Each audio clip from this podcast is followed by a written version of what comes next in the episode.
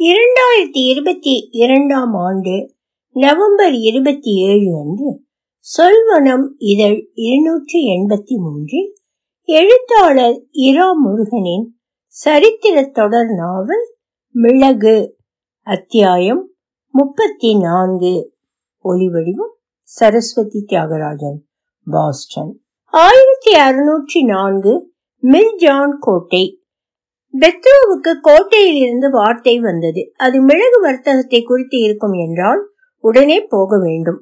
எவ்வளவு சீக்கிரம் போகிறோமோ அவ்வளவுக்கு சாதகமாக சந்திப்பு வாய்க்கும். வயநாட்டிலும் கோழிக்கோட்டிலும் ஒரே நேரத்தில் புது நிலங்களில் மிளகு பயிர் செய்தார்கள். அது ஐந்து வருடம் முன்பு இப்போது அந்த நிலம் எல்லாம் மிளகு கொடி பூத்து காய் பிடித்து உயர்ந்த மரங்களை பிணைத்து மேலேறி நிற்கிறது.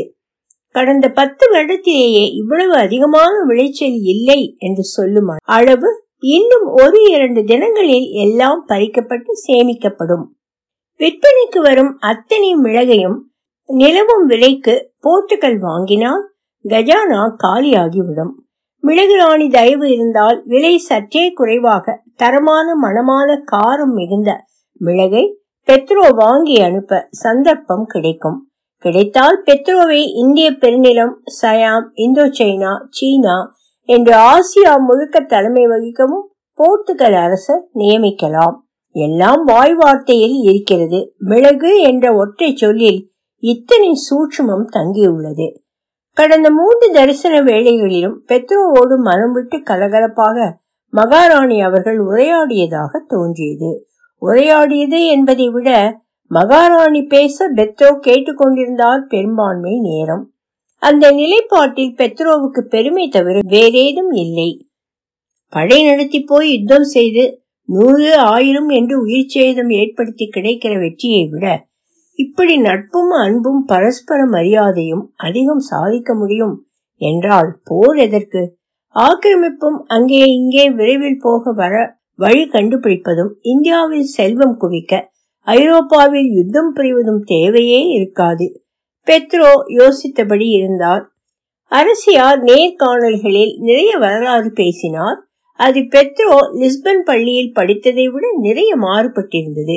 ரோமானியரும் கிரேக்கர்களும் இங்கே மதுரை அரண்மனையில் காவல் காத்து நின்றது முதல் அரபிகள் குதிரை விற்க வருவதும் காஞ்சி நகரில் உயர் படிப்புக்காக சீன அறிஞர்கள் வருவதும் காவிரி நதி கடலில் கலக்கும் இடத்தில் உயர்ந்து நின்ற புகார் நகர சிறப்பு அந்த நகரை கடல் கொண்டு போனதும் என்று ஐரோப்பியாவில் கற்பிக்கப்படாத தெரியாத வரலாறு பற்றி எல்லாம் மகாராணி பெத்ரோவுக்கு விரிவாக சொன்னாள்.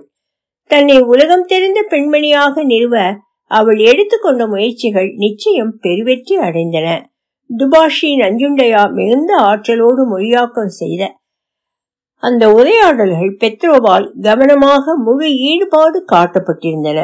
போன சந்திப்பில் உரையாடலுக்கு நடுவே கோழிக்கோட்டில் போர்த்துகல் அரசு அல்லது அரசாங்க பிரதிநிதி ஒருவர் இருக்க அனுமதி கொடுக்க யோசனை செய்து கொண்டிருப்பதை ஒற்றை வரி கூறி வேறேதோ சமாச்சாரம் பேச ஆரம்பித்தாள் சென்ன பைரதேவி மகாராணி.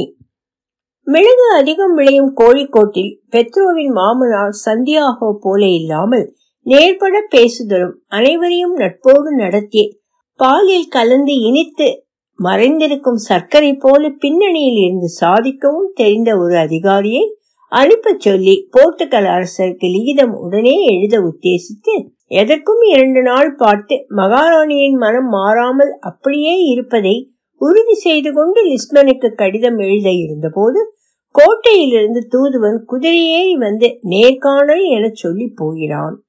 பெற்றோ கண்ணாடியில் முகம் பார்த்தார். கன்னத்தில் சிறிய கீரல் இது கசாண்ட்ரா விளையாட்டு இல்லை. மாடிப்படி ஏறும்போது கதவு சாட்டி நீட்டி கொண்டிருந்த ஆணி கீறியது. மகாராணி தவறுதலாக நினைத்தால் என்ன செய்வது? கசாண்ட்ராவையும் கூட்டி போய் நான் கீறவில்லை என்று சொல்ல வைக்கணுமா? பெத்ரோவுக்கு சிரிப்பு வந்தது. சவரம் முடித்து நேரம் அதிகம் இல்லாததால் முகம் கழுவி உடை மாற்றி நிறைய வாசனை அத்தரும் பாரசீக ஜவ்வாதும் பூசி புது உடை உடுத்தி சுல்தான் மாதிரி கிளம்பிவிட்டார் பெத்ரோ. மிர்ஜான் கோட்டைக்கு. பதினோரு மணிக்கு சந்திப்பு. கடிகாரத்தை முன்னால் வைத்து விடக்கூடும் என்பதால் எட்டரைக்கே போய் காத்திருக்க பெத்ரோ தயாரானார். பிரான்ஸ் தலைநகர் பிரான்சிலிருந்து வரவழைத்த மெல்லிய மனம் கவரும் நறுமணம் முன்னால் வர பத்து வினாடி சென்று சென்னபைர தேவி மகாராணி உள் மண்டபத்தில் நுழைந்த போது பெத்ரோவின் கடியாரம் பதினொன்றையும் பத்து நிமிடமும் காட்டியது. கடியாரத்தை கள்ளத்தனமாக பார்க்கிற பழக்கம் ரொம்ப கெட்ட பழக்கம் என்று மனைவி மரியா சொல்லியிருந்தாலும் பெத்ரோவால் அதை இதுவரை மாற்ற முடியவில்லை. என்ன? சரியான நேரத்துக்கு வந்து விட்டேனா? மிளகுராணி கேட்டாள். சென்னா நீளப்பாவாடை அணிந்து வந்து கொண்டிருந்தது. மிகுந்த ஆச்சரியத்தை கொடுத்தது பெத்ரோ பிரபுவுக்கு. ஒரே ஒரு சிறு குறைபாடு. நீளப்பாவாடை வீட்டில் இருக்கும்போது உடுப்பது ஆச்சே. போகட்டும். மகாராணிக்கு வீடும் அலுவலகமாக மிர்ஜான் கோட்டையும் ஒன்றுதான் என்பதால் எங்கே என்ன உடுத்தால் என்ன? சற்றே உயரம் குறைவான மகாராணி என்பதால் நீளப்பாவாடை தரையில் புரளாமல் ஊசி நூல் எடுத்து மேலே மடித்து தைத்திருப்பது போல் தெரிந்தது. தான் அதை பார்க்காதது போல் மகாராணியின் விழிகளை பார்த்தபடி நலம் விசாரித்தார் பெத்ரோ. சொல்லியான பிறகு லிஸ்பன் விசேஷங்கள் கேட்டாள் சென்னதேவி. எங்கள் மரியாதைக்குரிய பேரரசர் பிலிப்பு ஓய்வெடுக்க சின்ரா நகரில் தங்கியிருக்கிறார். அவசியமான அரசாங்க காரியங்கள் மட்டும் சின்ராவுக்கு எடுத்துச் செல்லப்பட்டு முடித்துக் கொள்ளப்படுகின்றன. அது தவிர வேறு விசேஷம் மகாராணியாரின் கவனத்துக்கு கொண்டு வரத்தக்க முக்கியத்துவம் வாய்ந்ததாக இல்லை. மரியாதைக்குரிய அரசியாரே. அரசு ஓய்வெடுக்க குடும்பத்தோடு போவாரா?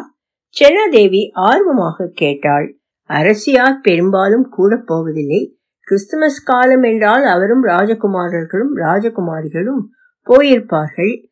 இவருக்கு முந்தைய அரசர் மாதம் ஒருமுறை ஒரு நாளாவது சிரம பரிகாரமாக சென்றோ வருவார். நீண்ட ஓய்வாக ஒரு மாதம் வருவதும் உண்டு. சென்னா கேட்ட தகவலுக்காக புன்னகைத்து ஏற்றுக்கொண்டு மேலும் பேசுவார் என எதிர்பார்த்தபடி ஆசனத்தில் இருந்தாள். பெற்றோத்துறை எழுந்து நின்று மெல்லிய உற்சாகமான குரலில் தொடர்ந்தார். எங்கள் மூத்த முந்தைய பேரரசர் மேனுவேல் பெருந்தகை இயற்கை எய்தும் வரை இந்த சின்ட்ரா நகரில் வருடத்துக்கு ஒரு தடவையாவது போயிருந்து ஒரு மாதம் கழிப்பார். பக்கத்திலேயே நல்ல காட்டு வளமும் போதும் என்று திருப்தி அடையும் வரை வேட்டையாட விலங்குகளும் நல்ல உணவும் அருமையான தட்பவெட்ப நிலையும் தேடி இப்போதைய மன்னரும் போகும் இடம் சின்ட்ரா நீங்கள் வரும்போது நிச்சயம் அங்கே அன்போடு அழைக்கப்படுவீர்கள். மிகப்பெரிய கிறிஸ்தவ தேவாலயங்களும் புராதனமான கட்டிடங்களும் நேர்த்தியான சாலைகளுமாக நிறைந்த நகரம் அது. பெத்ரோ உற்சாகமாக சொல்லி போனது. மகாராணி கைகாட்டி சிரித்த போதுதான் தற்காலிகமாக நின்றது. மன்னிக்க வேண்டும் மகாராணி. சொந்த நாடு சொந்த ஊர் அப்புறம் அம்மா. புகழ்பாட ஆரம்பித்தால் நிற்கவே நிற்காது.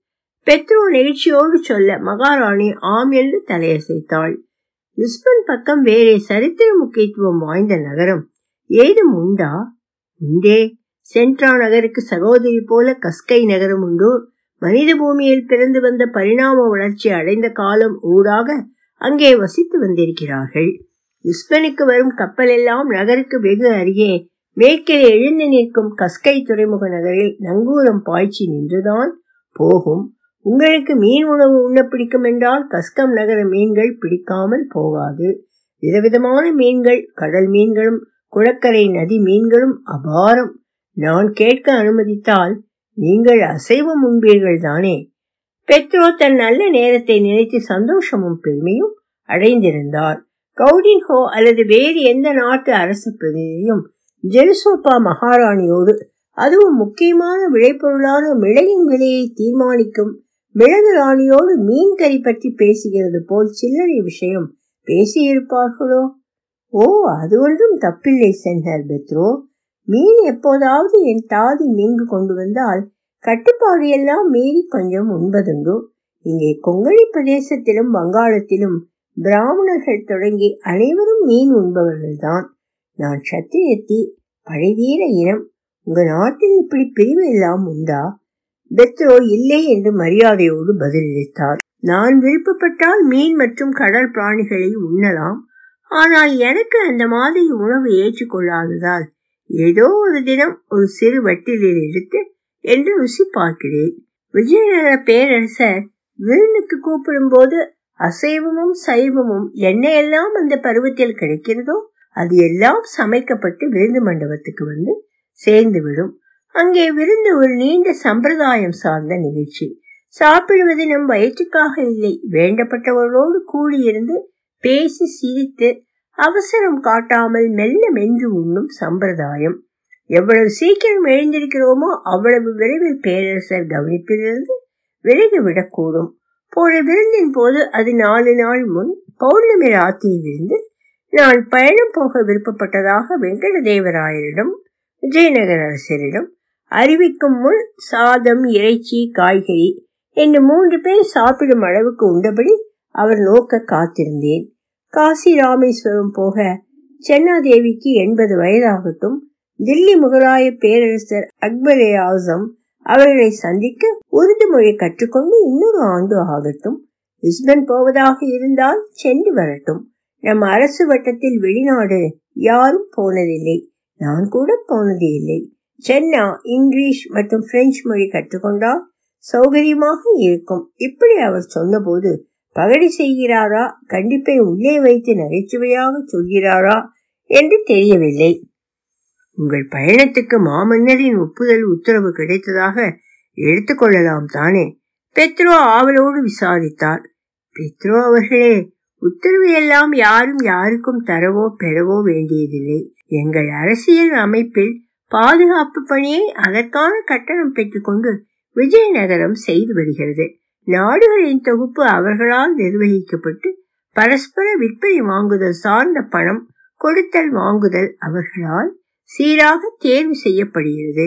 பார்த்திருப்பீர்களே இங்கே உத்தர கன்னடத்திலும் அடுத்த பிரதேசங்களிலும் அத்தனை நாடுகளிலும் விஜயநகர் காசு பணம் தான் புழங்குகிறது. வராகன் பணம் காசு விசா அவற்றின் மதிப்பு எல்லா இடங்களிலும் ஒன்றுதான். அந்த நிதி மதிப்பு நிர்வாகம் விஜயநகரம் செய்வது. புரிகிறது மகாராணி அவர்களே. எழுந்து நின்று ஒருமுறை வழங்கினார் பெத்ரோ. ஆக நான் மகாராணியாரின் இஸ்பனி எழுந்தருளல் தொடர்பான காரியங்களை தொடங்கலாம் அல்லவா? ஆவலோடு கேட்டார் பெத்ரோ. கையில் எடுத்த ஆரஞ்சு பழத்தை அவரிடம் கொடுத்து சிரித்தபடி நடந்தாள் மகாராணி சென்ன பைரதேவி வெளியில் பெய்யும் மழையில் ஒரு சின்ன பையன் போல் நனைந்து ஓடி ஆட வேண்டும் போல் இருந்தது பெத்ரோவுக்கு. அவர் உற்சாகமாக நடந்து போனார். ஒளிவடிவு சரஸ்வதி தியாகராஜன் பாஸ்டன்.